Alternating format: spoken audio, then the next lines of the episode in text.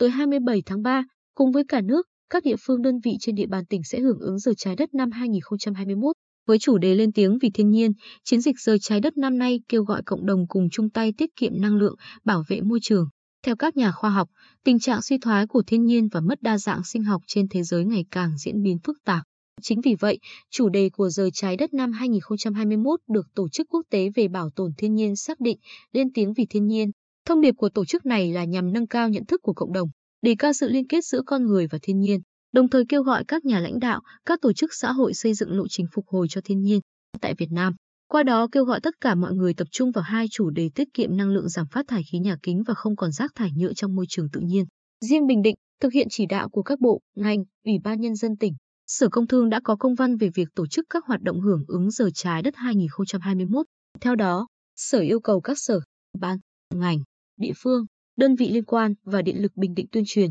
tổ chức các hoạt động hưởng ứng giờ trái đất 2021, tăng cường thực hiện tiết kiệm điện đến các cá nhân, tổ chức trên địa bàn tỉnh nhằm nâng cao ý thức tiết kiệm điện đến cộng đồng. Tham gia tắt đèn từ 20 giờ 30 phút đến 21 giờ 30 phút ngày 27 tháng 3. Yêu cầu thủ trưởng các sở, ban, ngành, đoàn thể, chủ tịch ủy ban nhân dân các huyện, thị xã, thành phố triển khai các hoạt động tuyên truyền theo hướng đổi mới, sáng tạo, mang lại hiệu quả tuyên truyền cao. Đáng lưu ý, do ảnh hưởng của đại dịch COVID-19, Sở Công Thương đề nghị các sở, ban, ngành, ủy ban nhân dân các huyện, thị xã, thành phố, Điện lực Bình Định và các đơn vị có liên quan tăng cường các hoạt động tuyên truyền theo hình thức trực tuyến, phát thanh, truyền hình, treo băng rôn khẩu hiệu, không tổ chức các sự kiện tập trung đông người. Theo ông Huỳnh Ngọc Việt, Giám đốc Điện lực Bình Định,